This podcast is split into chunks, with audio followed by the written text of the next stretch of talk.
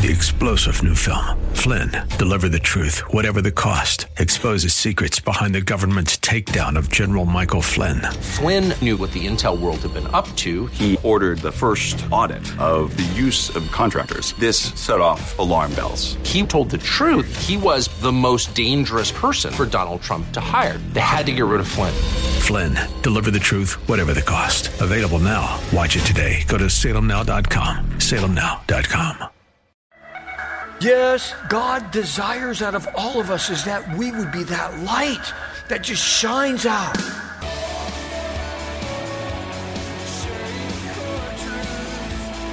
Welcome to Core Truth Radio, a radio ministry of Core Church Los Angeles with pastor and Bible teacher Steve Wilburn. Pastor Steve will be teaching the Word of God with truth from the Bible. For more information, go to core church l a dot org. That's core church l a dot org. Now here's Pastor Steve with today's Core Truth. Well, we're going to be in Exodus chapter twenty-three, and I entitled this message, Faith Lived Out. You know, as Christians, we're called to actually live out our faith in a tangible way. Uh, and that's really in two ways. It's by action and how we live, and also by our mouth and sharing the gospel.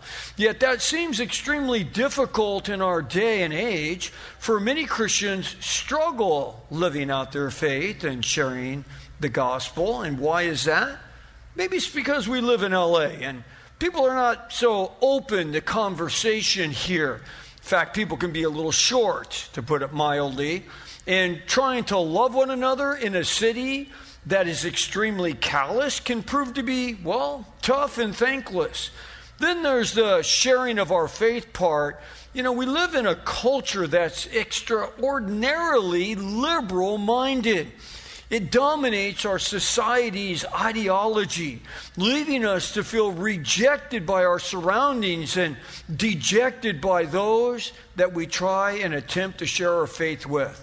But let's not forget, with all the overwhelming issues that our world is facing, not just America, but the entire planet is facing, most people are saturated in just mental overload. Meaning, how does anyone really deal with all the problems that we're facing globally? I mean, we're bankrupt as a country. The world globally is bankrupt. Inflation is crushing the family budget. Violence and crime are skyrocketing, just to say a few things. It's all that people hear about now. Humanity as a whole is trying to figure out, how in the world do we cope with all that's happening around us? I think we've all been conditioned from times past to just, well, we just hope it all going to get better one day. You know, well, is it? Is it going to get better? And how long is that going to take? And what's going to help me in the here and now? Well, this is where we can all have a huge impact on those that are around us. We're all looking for a break, a light at the end of the tunnel, for life gets just a little bit easier somehow, please, for us in the here and now. And if we can see the difficulty level of life as Christians, and we see it getting harder and harder, what does the average non-believer think? What is that person? How is he processing all of this? How is he dealing with it when they see the same things that we're seeing? This is why we as believers need to embrace what Jesus said in Matthew five fourteen, where he says, "You are the light of the world." Who's the you? It's us. It's his sons and his daughters. He says, a city set on a hill cannot be hidden, nor does anyone light a lamp and put it under a basket, but on a lampstand, so that it gives light to all. Let your light shine before men in such a way that they can tangibly see your good works and glorify your Father who is in heaven. So God wants us to be a light that shines. Now, is it just because we're the light? Like, oh, look at me, I'm like a little light bulb. I'm just being, you know, I come into a room and I light. No, no, no, no, no. We're not the light of the world. What Jesus is saying there, because he said in John eight twelve, he says, I am the light of the world, and I'm living inside of you. So I want to shine out of your life. So when we go into a room and we're the light of the world, it's because we're letting people see not us, but Jesus living inside of us. And again, that's what we're called to do as believers, to allow people to see what Christ has done in our hearts. We can't hide it. We're not to be a, a light under a basket. We're to be here in this dark city as bright lights. Yes, God desires out of all of us is that we would be that light that just shines out. Now today, as we continue here in the book of Exodus, last time we left off with looking at the standards that God has called us, his true sons and daughters, to live by.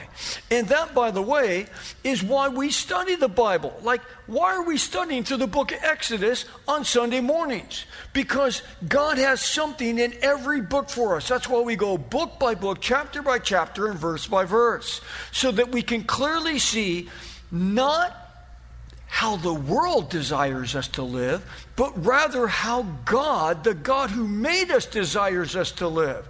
Yes, the Bible gives you and me clear direction on what God likes and what he dislikes, what is right and what is wrong. The world is embracing most of what God says is wrong. Would you not agree? Which is why the world, not just America, is in such bad shape right now. Every continent, every country, every province, every city has got massive problems. Why? Because they've rejected to live in accordance to what the Creator God has told us to live by. Let's not forget that God gave us the Bible as an owner's manual to humanity for us to live by. The Creator has given to his creation for us to have explained to us how we can live a happy life in the midst of this broken world. Isn't that a message that's worth sharing with other people? I love what it says in Second Peter one two. It says, "Grace and peace be multiplied unto you in the knowledge of God and of Jesus our Lord, seeing that his divine power has granted to us," to who? To his children, "everything pertaining to life and godliness, through the true knowledge of him who called us by his own glory and excellence." So what is he saying there? He's saying God has granted his grace and his peace to be multiplied to you and to me, to those who have received him as their Lord, to those who have embraced him and his true knowledge, to those who not only read his word, but to those who obey his word. Yes, it's to those that God, by his divine power, grants everything pertaining to life. Everything. But again, what does that mean on a practical level in our everyday life? It just simply means God has a purpose and a plan that will unfold in our life. Remember, prayers are not bending God to our desires. Prayer is seeking God's plan to unfold in our lives. It's saying, God, not my will, but your will be done. Because God knows what is going to, what it's going to take to cause you and me to find a fullness in this life. For God blesses our obedience in spite of our circumstances. So the circumstances of the world are going one direction, and yeah, they're a little messed up with everything right now. But yet, isn't it crazy how the true believer, if he walks in obedience to God, meaning he's not going to walk according to the world as the world is walking, he's going to walk in accordance to obedience to Christ, he or she can be blessed even though the world is not seeing the blessings of God. It's a crazy paradox, but it is so true. Understand, God is at work in you and me, not just for this life on this side of heaven, but his purpose always has a bigger picture in mind. And what is that? It's God's eternal plan for you and me, that we would spend forever in heaven with him one day, along with those around us. That's right. He wants the people that you know in this life to have the next life in heaven together forever.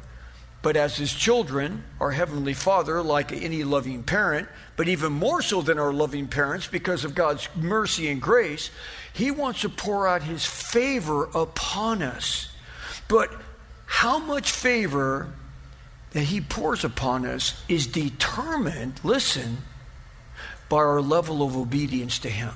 It's not by how much we have a positive confession of something, or let me just speak positively. No, no, God's favor upon us is determined by our desire to walk in obedience to him, as we desire to listen to him, as we desire to become more like him and do what he's called us to do in his word.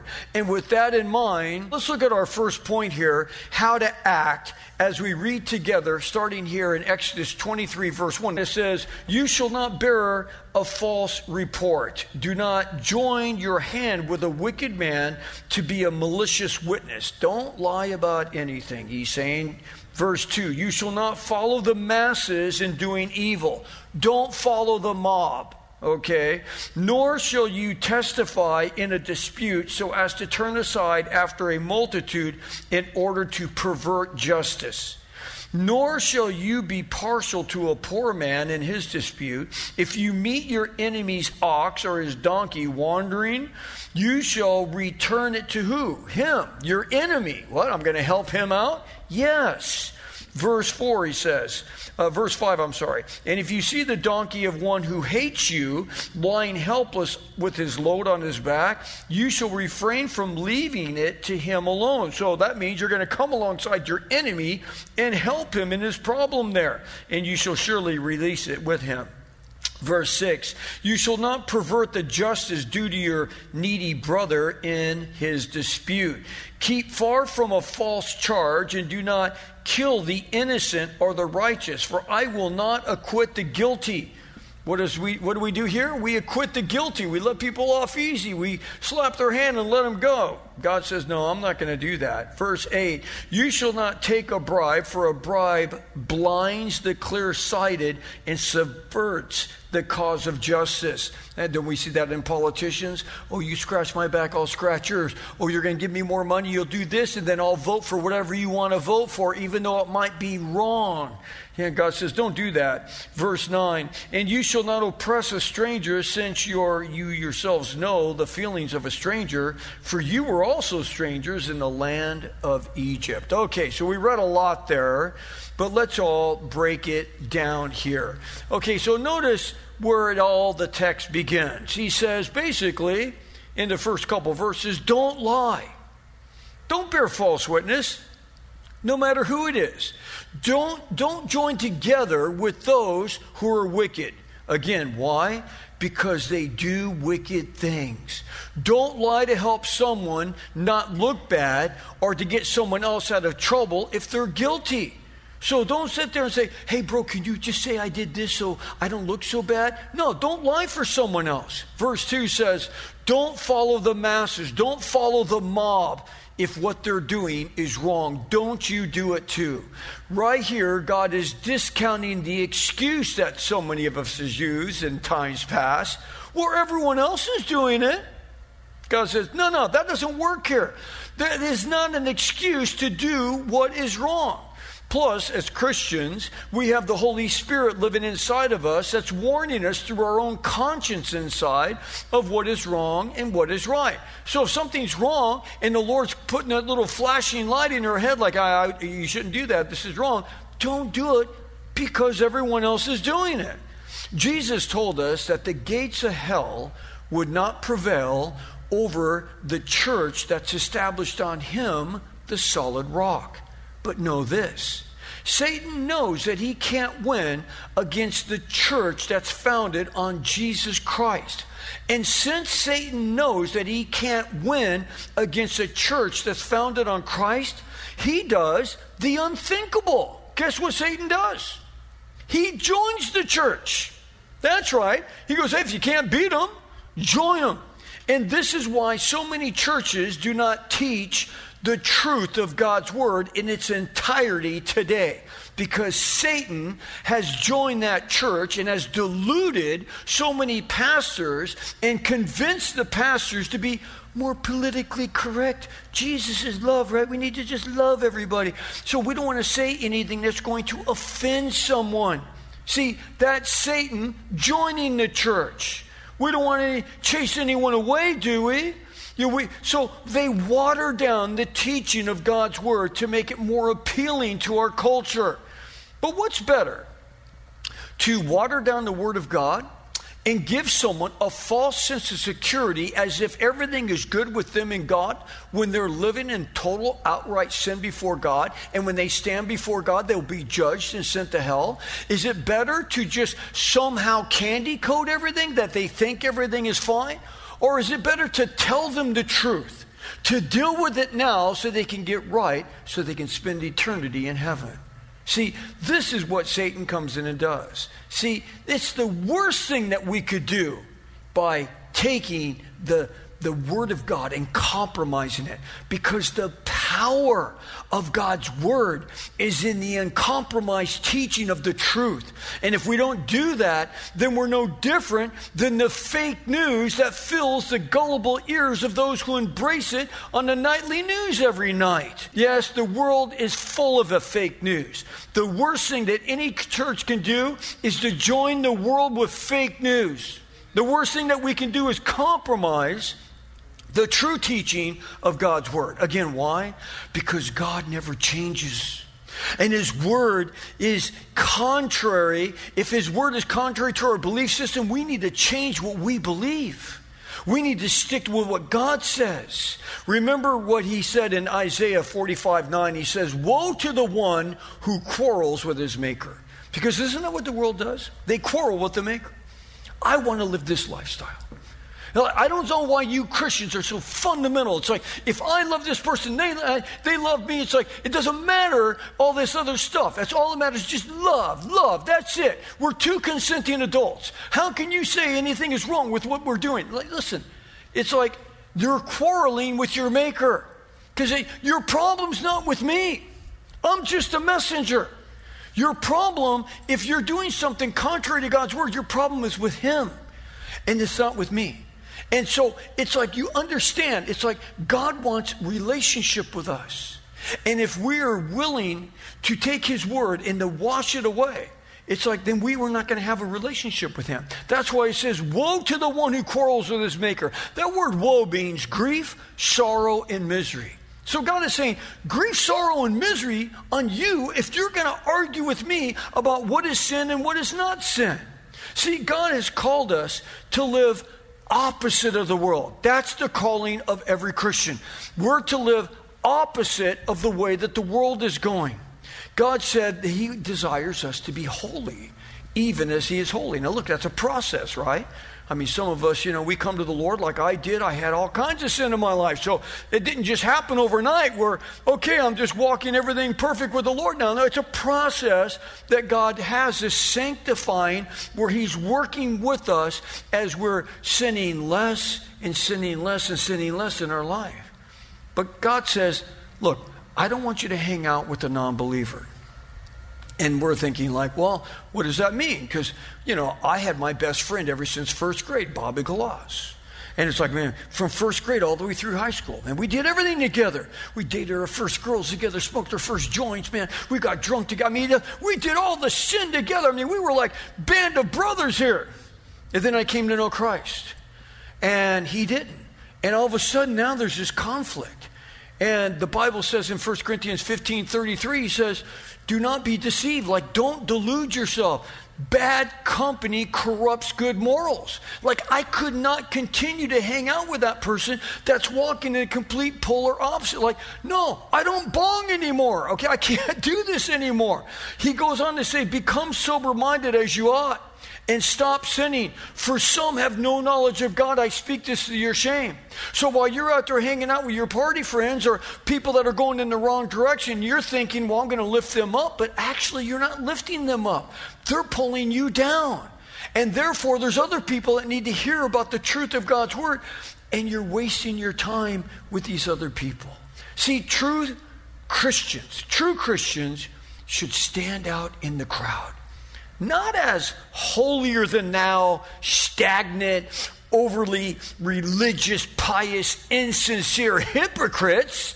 No, that's not what God wants, but rather a group of sinners that have been forgiven by God, who by God's grace, they have received his mercy. And because of that, we want those around us to receive the same mercy we have and have the hope of heaven that we have.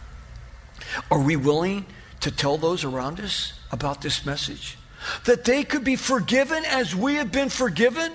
God, I can't even tell you the amount of guilt that I've had in my life over my years of life, of all the things I've done wrong and this and that. And boy, with the fact that God has forgiven me and has given me a, a refreshing of my soul, it's like that is worth sharing with someone else, that they could have that same forgiveness that I've had. It is worth it. Yes, we must be honest, never to pervert justice.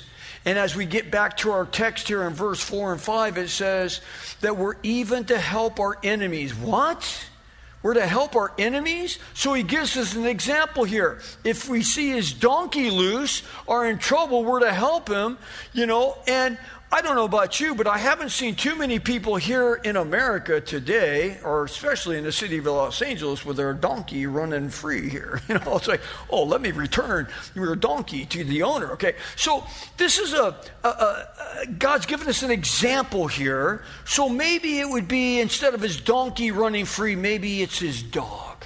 Maybe you got a neighbor, and it's just, he irritates you. You can't stand this neighbor, but he loves his dog. Maybe his dog does his business on your, your front yard, and you're like, I hate that dog. And maybe you see the dog gets out. His gate wasn't closed all the way. And, you you know, the natural mind is like, oh, there's your dog. Too bad. See ya. God says, no, go get the dog and take it back to your neighbor. Take it back to your enemy, the guy that has thrown you under the bus, the guy that has stabbed you in the back. You know, take him home.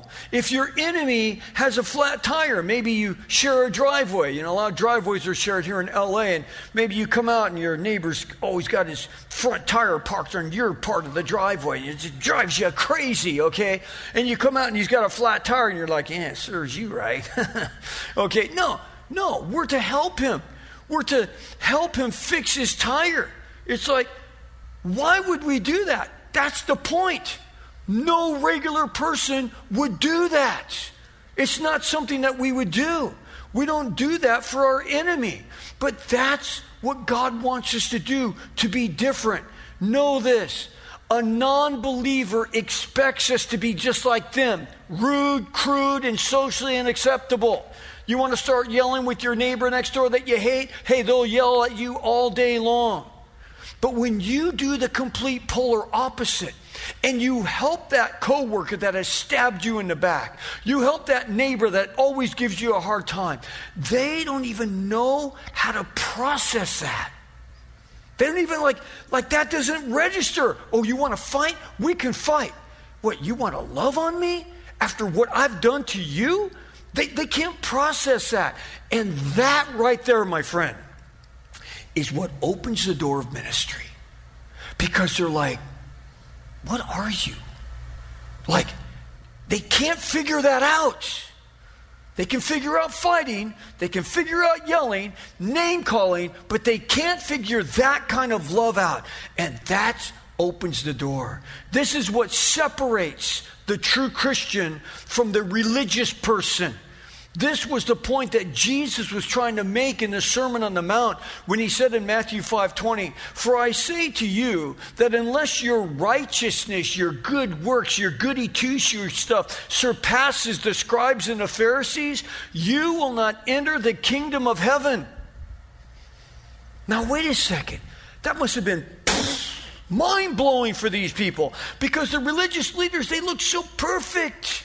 Look, and they got their long flowing robes. They walk around. They talk these big long prayers that they, you know, recite on the street corners. And it's just like, oh, they're such a holy person. You ever look at someone so good and so nice like that?